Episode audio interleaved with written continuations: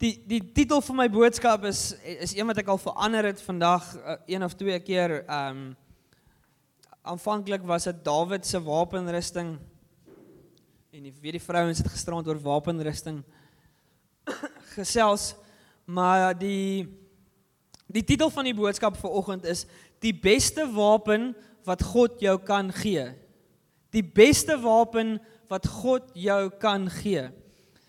En ek wil begin met 1 Samuel 17 vers 38 tot 40. Saul eh, die konteks Saulus is koning van Israel en de, ons het 'n jong man met die naam Dawid wat op die toneel verskyn en op hierdie huidige oomblik is die Israeliete 'n bietjie van 'n uh, in 'n penarie want daar's hierdie reus met die naam Goliat. Almal ken die storie van Dawid en Goliat gaan nou nie vandag noodwendig 'n preek oor Dawid en Goliat doen nie. Ehm um, En Goliat is besig om die Israeliete uit te tart en niemand sien kans om teen Goliat te veg nie. En Dawid word uit die veld uit gestuur waar hy die skapies oppas. Hy word gestuur.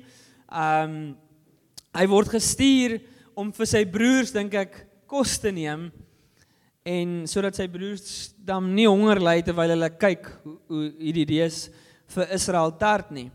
En Dawid kom aan en hy sien daar's niemand wat bereid is om te veg nie en Dawid dink, ja, dis eenvoudig. Ek sal veg. En hy en hy dink nie dit omdat hy dink hy's beter as enigiemand anders nie. Hy dink net wie is hierdie Filistyn om my God, ons God so uit te jou uit te tart en te dis te dis respekteer. En Dawid sê ek sal veg en almal dink eers hy's simpel, hy's laf. Maar dan op die einde van die dag kom kom dit by koning Saul uit en koning Saul is reg, bring vir Dawid hierso. En ek weet nie wat deur koning Saul se kop gegaan het nie want Dawid was nie die Bybel sê hy was nie 'n lang man nie, hy was nie 'n groot, hy het nie massiewe spiere gehad wat wat vir jou die oortuigings gegee het hierdie is die ou wat nou vir Goliat gaan plattrek nie. Maar Dawid En ons gaan nou lees, ons gaan nou daarby uitkom oor hoekom hoekom Dawid die moed gehad het om op te staan.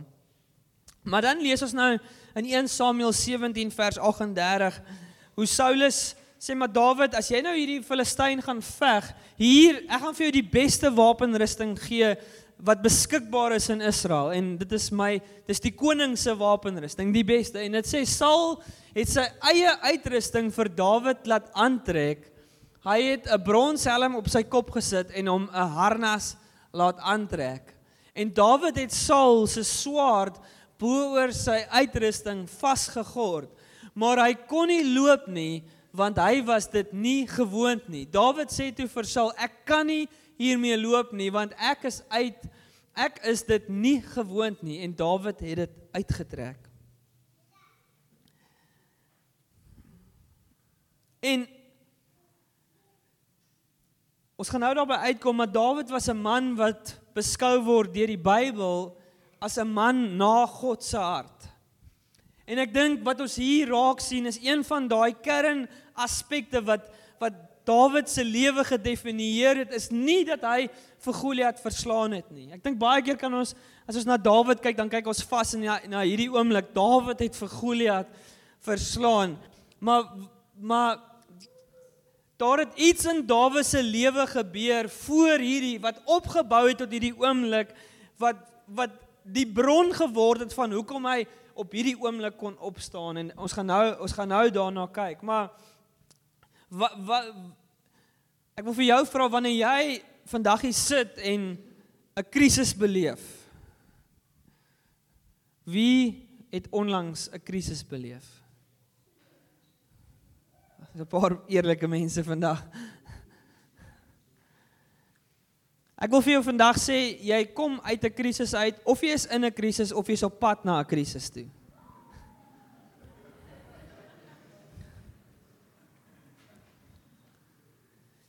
Die lewe is eintlik maar net krisis op krisis op krisis, nê? Nee? Want ons lewe in 'n gebroke, gefalle, sondige wêreld wat Die Here sê daar kom 'n dag wat hy wat hy alles gaan nuut maak. As dit nie nodig was nie, dan sou ons dalk in 'n wêreld gewees het waar daar nie maar Ons is heidaglik in 'n wêreld waar die Here sê hy gaan dit moet nuut maak want ons beleef krisis op krisis op krisis. En ek wil vir jou vra, wanneer jy 'n krisis beleef, wat is waarna toe hardloop jy?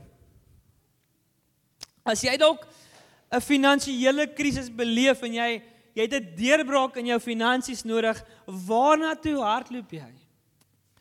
Dalk is jy soos ek en jy slaan die Bybel oop en jy gaan soek elke skrif wat vir jou beloof, my God sal vir my sorg en jy Ja, ek het 10 skrifte wat ek elke oggend hardop sê vir myself en so weet ek, so weet ek die Here gaan vir my sorg. Of as jy 'n krisis beleef, gaan Google jy teaching about finances en jy kry iemand om vir jou 'n lekker teaching te sê. Moenie worry nie, God sal vir jou sorg. Deurbraak, onthou net om jou 1000 rand te saai. Ekskuus, ek moes dit net daar ingooi. Waarna toe hardloop jy? Hardloop jy na iets toe? 'n Teks, 'n Bybelskrif wat nie in dit self verkeerd is nie en ek gaan nou daarby uitkom. of hardloop jy na 'n persoon toe? Hoofletter P. God want ek wil vandag vir my en vir jou sê die temptation is daar dat wanneer ons 'n krisis beleef wil ons na iets toe hardloop wat vir ons so gou as moontlik kan vrede bring in ons harte en ons kan wegstap en ons kan weet okay ten minste hoef ek nie te bekommerd te wees nie. Alles gaan oukei okay wees. Ek het hierdie 10 skrifte ek het hierdie ek het hierdie ou wat vir my hierdie ding gesê het. Maar en ek persoonlik is al baie skuldig daaraan. In plaas daarvan om eers na God toe te hardloop.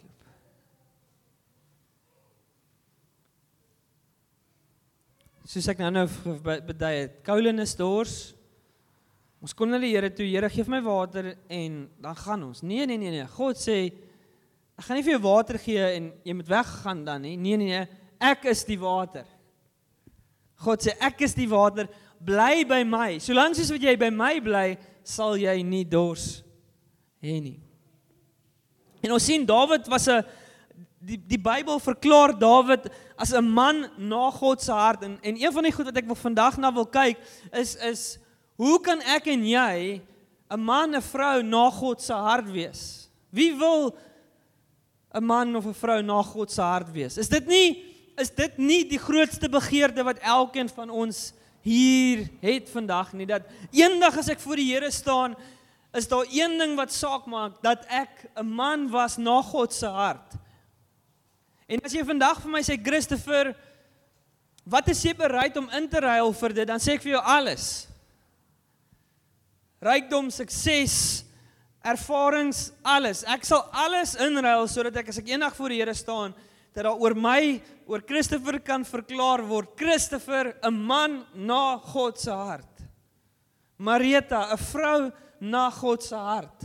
Allison, 'n vrou na God se hart. Danny, 'n man na God se Sal jy nie saam met my sê Christopher, ek sal alles inruil om om dit te kry nie.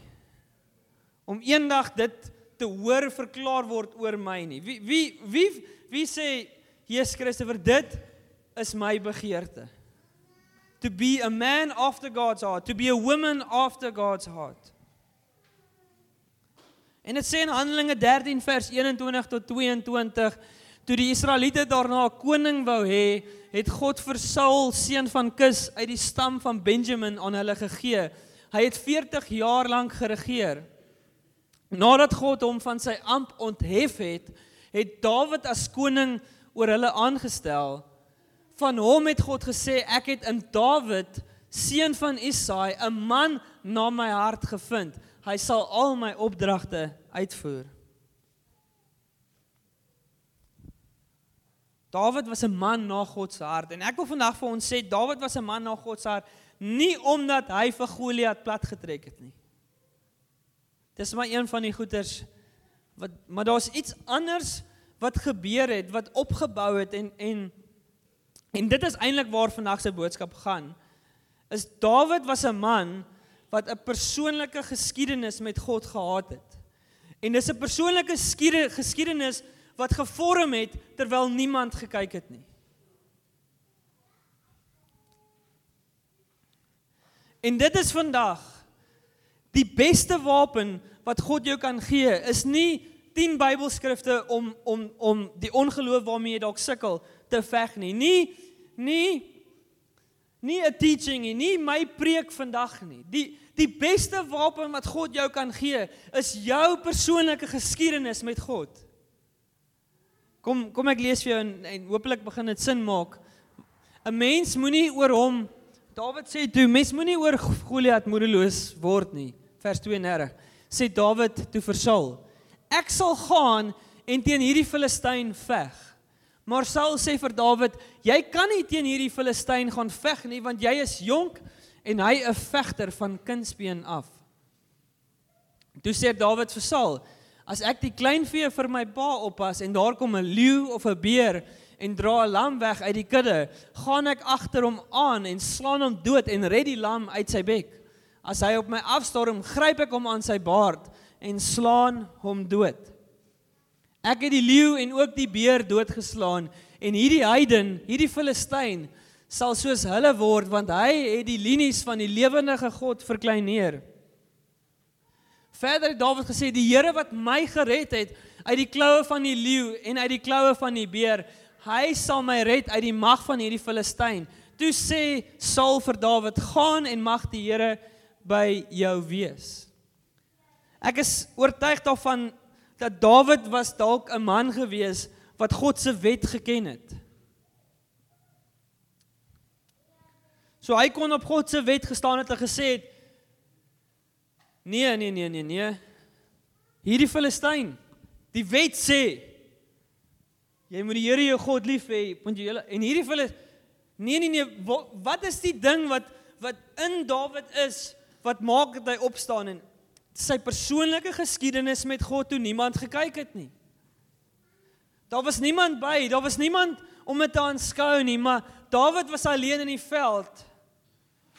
En die leeu het gekom en die beer het gekom.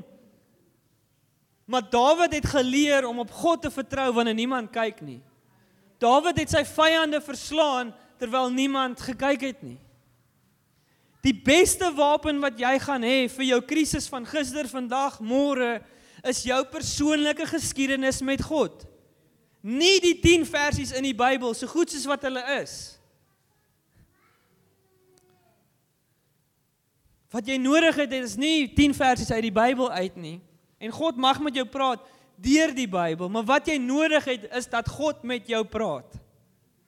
Wat jy nodig het is dat jy wanneer niemand kyk nie in 'n plek kom waar jy leer om saam met God te vertrou en jou vyande te oorwin, sodat wanneer jy op 'n dag van krisis kom, dat jy die oortuiging het dat jy nie in vrees hoef te staan nie. Hoekom? Want jy het toe niemand gekyk het nie, toe jy 'n krisis beleef het, het jy op God vertrou en God het saam met jou geveg.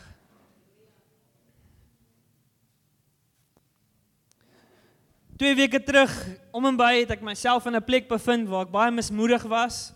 Ek het met Philip daaroor gepraat, my vrou is bewus daarvan. Ek dink Marie saam met wie ons bly, Marie en Karla, hulle was eh, actually bietjie weg daai tyd gewees vir Roag en Alma. Ek was in 'n mismoedige plek gewees. Ek was in 'n plek gewees waar alles vir my swaar geraak het. Ek was in 'n plek gewees waar ek gedink het die kerk, dit gaan nie so goed met die kerk nie. En ek gaan nou nie in dit ingaan nie, maar ek ek deel maar net met julle persoon. En ek het op 'n plek gekom waar my hart baie krities geraak het en ek was ja, ek was net nie in 'n great plek nie. Ek was mismoedig, discouraged. Wie was al discouraged? Alright. Dis 'n paar lewendige mense vandag. En ek het oom Len gebel, ek het vir oom Len gesê oom, kan ek koffie kom drink en dan kan ons praat oor goeters en En ek het met Philip gepraat en ek het met 'n paar mense gepraat en perspektief probeer kry en en ek het 'n paar goeie perspektief. Ek het goeie perspektief gekry by Philip by hom Len. Maar dit was 'n woensdagoggend 2 of 3 weke terug wat ek besluit het net vir oggend moet ek Dis great wat oom Len vir my gesê het, dis great wat Philip vir my gesê het, maar ek het nodig. Ek het God nodig. En Ek maak my deur toe en ek begin net die Here te soek. Ek worship en ek soek hom en ek soek hom. En weet jy wat? Hy kom toe. Sy teenwoordigheid word tasbaar in daai oomblik in daai kantoortjie waar ek was en ek ervaar vir God naby my. Ek ervaar sy nabyheid. Vir die eerste keer in 'n lang tyd heilig net voor die Here en ek ek ek is net ek is oorweldig met sy goedheid. Ek is oorweldig met sy teenwoordigheid. En die beste manier hoe ek dit vir jou kan beskryf is as jy bietjie jonger is en en en, en jy swem in 'n swembad of jy is in 'n super tube en jy gaan en as jy mos nou in 'n super tube afgaan jy kom in die swembad vir een of ander rede is dit moeilik om bo te kom en jy jy voel jou asem raak op maar dan volgende oomblik as jy En ek sê vir jou, dit is die enigste manier hoe ek vir jou kan beskryf wat ek daai oggend in my studeerkamer beleef het, is 'n oomblik. En die volgende oomblik raak tyd raak irrelevant. Ek gee nie meer om hoe lank ek hier is nie. Die Here is hier en ek wil nie hierdie oomblik moet enigsins eindig nie.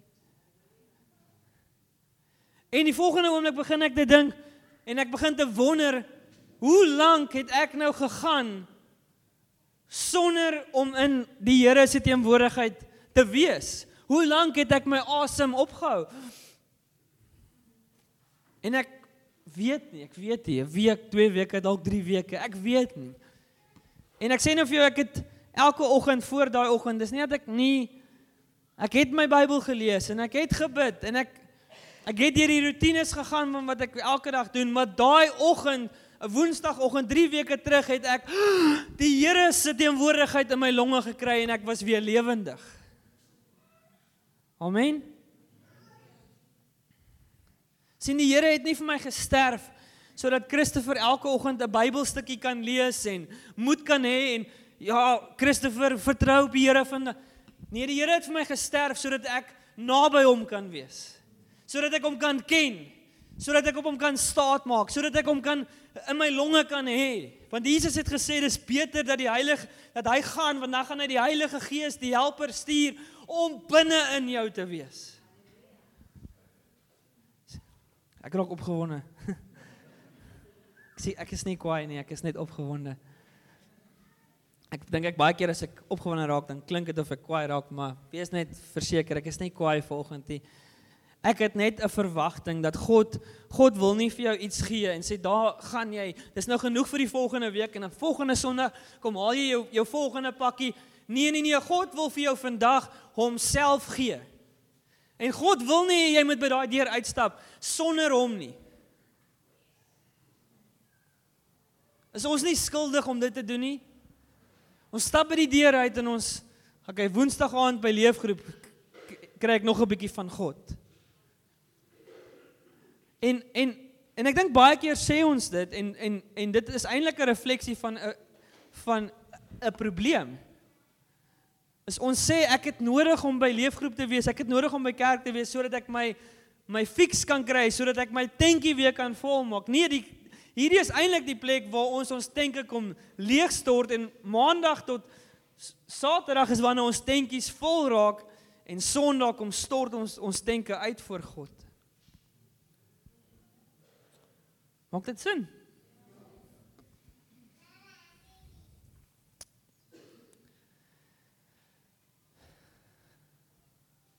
Dawid het opgestaan teen Goliat. Hoekom? Want hy het 'n persoonlike geskiedenis met God gehad wat niemand noodwendig van geweet het nie, maar hy het geweet en hy het oortuiging uit sy ervaring met God dat hierdie ou is net soos die leeu en net soos die beer nie 'n probleem vir God nie. Maar ons ons stap in 'n krisis in en ons hardloop na Bybelverse toe, ons hardloop na teachings toe, ons hardloop na hierdie persoon en daai persoon. Ons hardloop na Christopher toe. Christopher, ek moet jou kom sien, ek het 'n probleem. En dis goed, dis als goed. Maar die eerste ding wat ons moet doen is ons moet na God toe hardloop. Want weet jy wat? God alleen is die bron van geloof. Ek kan nie vir jou geloof gee nie. Ek kan nie. Onmoontlik. Net God kan vir jou geloof gee. Net sy stem kan vir jou geloof gee. Romeine Romeine 10 ek ek spring 'n bietjie rond en ek dink dis drie skrifte aan Romeine 10 vers 17. Faith comes from hearing. Say something like hearing and hearing through the word of Christ. Dit sê nie and faith comes from reading and reading the word of God nie. Faith comes from hearing. Hoor. En dis die belangrikste vraag wat ek vandag vir jou wil vra. Hoor jy nog die Here se stem? Want as jy sy stem hoor, is jy nog in 'n plek van geloof. Maar wanneer jy nie meer sy stem hoor nie, dan kom daar nie meer geloof nie. Petrus het uit die boot uit geklim. Hoekom? Hy het vir die Here gesê: "Jesus, as dit jy is, sê vir my om te kom." Jesus het gesê: "Petrus, kom." Faith comes from hearing and hearing through the word of God. So heel waarskynlik as as jy God se stem hoor, gaan sy Heilige Gees vir jou na sy woord toe lei. Hy gaan vir jou skrifte gee. Maar dan is dit hy wat gekombineer met sy gees die skrif lewendig maak. Wie het die Bybel gelees hierso voor jy tot bekering gekom het in jou lewe? Steek gehoog op. Before you came to know Christ, you read your Bible to some extent. Was dit dood of lewendig? Wie sê saam met my die Bybel voor ek tot bekering was dood? Boring. Toe ek tot bekering gekom het op 16 jaar, weet jy wat het ek gedoen in my middag wat ek wat ek af was? As ek nie sport gehad het nie of eh, ek het gesit en ek het Bybel gelees want ek wou. Want vir 16 jaar lank was hierdie boek vir my dood, maar nou is hy lewendig. Johannes 5 vers 39 en 40 bietjie terug twee skrifte of een terug Janai sê julle Jesus sê julle ondersoek die skrif omdat julle dink dat julle die ewige lewe daarin kry en dit is juis die skrif wat oor my getuig tog wil julle nie na my toe kom sodat julle die lewe kan kry nie elkeen van ons wat hier sit vandag is in gevaar om na die skrif toe te kom maar die, as die skrif jou nie na Jesus toe lei nie stap jy met niks weg nie die skrif is nie die bron van geloof nie God is. Sy stem is. So die belangrikste vraag vandag is hoor jy nog sy stem? Faith comes by hearing and hearing through the word of Christ. 1 Johannes sê 1 Johannes 5 vers 4 dink ek sê en hierdie is die oorwinning oor oor die wêreld is jou geloof. Geloof alleenlik is wat vir jou oorwinning gee, maar geloof kom van God alleen. Ek kan vir jou iets sê wat vir jou gaan goed wees en jy kan dit gaan toepas. Maar keer op keer het ek al beleef dat ek vir mense goeie raad, goeie advies gee. Maar steeds bly mense vasgevang in daai ding wat hulle wil vrykom van. En en al hoe meer het ek 'n oortuiging dat dat as ons nie na God toe gaan nie, gaan ons bly waar ons bly soos Philip gesê het. Daai saadjie gaan kliphard, koud, dood Geloof alleenlik kan hom ontkiem en geloof kom van God af. Nie van Christopher af nie, nie van daai YouTube video af nie, nie van die praise and worship song af nie. Als heel waarskynlik goeie goeders, maar as God nie die onderliggende fondasie is van ons verhouding, dan is al hierdie goeders goed wat niks beteken nie. Jy gaan voel, waar's my oes?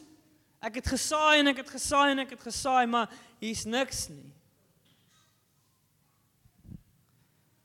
So Dawid het 'n persoonlike geskiedenis met God gehad. Ek wil vir jou vra wat as jy 'n krisis vandag beleef? Wat is jou persoonlike geskiedenis met God? Wat is jou leeu en jou beer wat jy verslaan het toe niemand gekyk het nie? En ek dink dis wanneer ons nie 'n persoonlike wanneer ons persoonlike geskiedenis met God droog hardloop, dan het ons nie 'n ander keuse nie. Ons moet iewers antwoorde kry En dis dan wanneer ons hardloop na eksterne goeders toe eerder as na God toe. Maar God nooi jou vandag en sê kom na my toe. Jesus says, "Come to me." Christendom is nie 'n geloof van eksternes nie. Ja, daar is definitief uiterlike wat volg, but Christianity starts in the heart. Amen. Openbaring 12 vers 11. Hulle het self die oorwinning oor die vyand, dis die duiwel behaal danksy die bloed van die lam. Die boodskap waarvan hulle getuig het en hulle het nie hulle lewens so lief gehad dat hulle onwillig was. Ek weet nie ehm um, die die ander vertaling wat ek het sê op grond van hulle getuienis. Die Engels sê ehm um, Sit gou vir die Engels op Genesis, uh, Revelation 12 vers 11. Jy kan die ESV opsit. Net gou vinnig daar lees.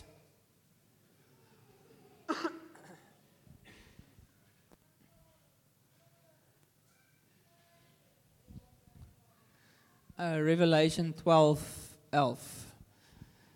They overcame by the blood of the lamb. Oh, jy weet, dit sê, daar kom dit nou terug. They overcame They overcame the enemy by the blood of the Lamb, the word of their testimony. The word of their testimony, for they loved not their lives unto death. As jy mooi dink daaroor, as toe Dawid voor Goliat gestaan het, wat is die drie goed waaraan hy vasgehou?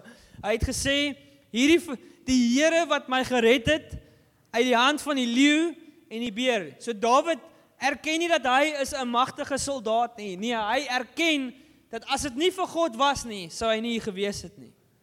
He uh, David overcame by the blood of the lamb. Hy het op Jesus vertrou. David overcame by the word of his testimony. Hy het gesê, soos ek die leeu verslaan het, soos ek die beer verslaan het, so sal ek die, maar dit was sy persoonlike getuienis. En en die feit dat hy voor Goliat gaan staan het, is 'n outomatiese getuienis dat hy het nie omgegee vir sy lewe nie. Hy het omgegee vir een ding en een ding alleenlik die glorie van God. En hierdie Filistyn is besig om die glorie van God af te bring.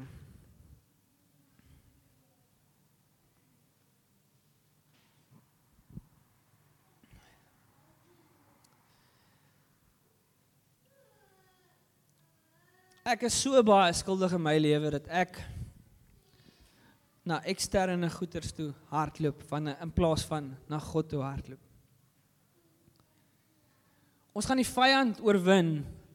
Jy's in 'n oorlog. Weet jy daar's 'n vyand? Ek dink ons almal ons almal is bewus daarvan. Jy gaan die vyand oorwin deur die bloed van die lam. Dis die wegspringplek. Dis Jesus. Sonder Jesus no victory. Maar ek wil op die tweede een die boodskap van vandag fokus op daai tweede een, the word of the testimony. Jou persoonlike geskiedenis met God.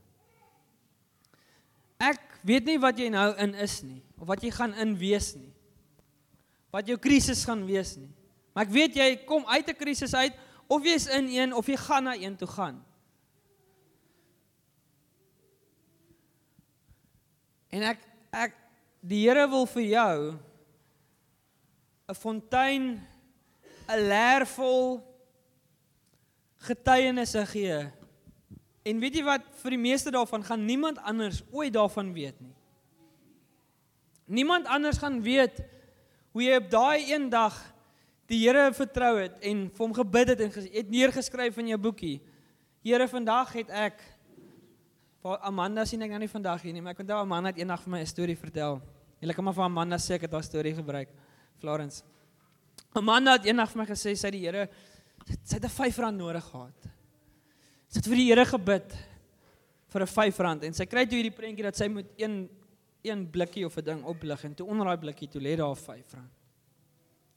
En wanneer Amanda weer die Here moet vertrou, gaan onthou sy. Daar was 'n dag gewees waar ek R5 nodig gehad het. Ek het vir die Here gebid en ek het hom gevra en hy het vir my gewys. Hy het vir my voorsien. Jou persoonlike geskiedenis, jou persoonlike getuienisse. Die enigste manier die enigste manier hoe ons die vyand in ons lewe gaan oorwin Bloed van die lam, word of our testimony, not loving our lives unto death. Here kom wat wil, ek gee nie om wat met my gebeur nie. Al wat saak maak is dat u die glorie kry. Christopher Ek weet nie of ek persoonlike getuienisse het nie. Ek weet nie as ek môre 'n krisis moet vasloop in my lewe. Ek het so lank lank 'n deurbraak gehad in my persoonlike verhouding met die Here. My leer met getuienisse is weg. Christopher, waar waar begin ek? As jy niks het om oor te getuig nee, het jy een ding om oor te getuig. Is dat jy gered is deur die bloed van die lam. Is dat jy genade ontvang het toe jy nie genade moes ontvang het nie. Dat dat God jou kom red het toe jy nie gered moes word nie. So as jy vandag hier sit en sê Christopher, waar begin ek? Want ek ek ek het nie 'n word of testimony om myself te bemoedig nie. En as Goliat voor my kom staan, kan ek nie sê soos Dawid, soos God saam met my die lam en die leeu. I've got no testimony. If you're a born again Christian, you have at least one and it's the greatest testimony of all is to say that by the blood of Jesus I am a born again Christian.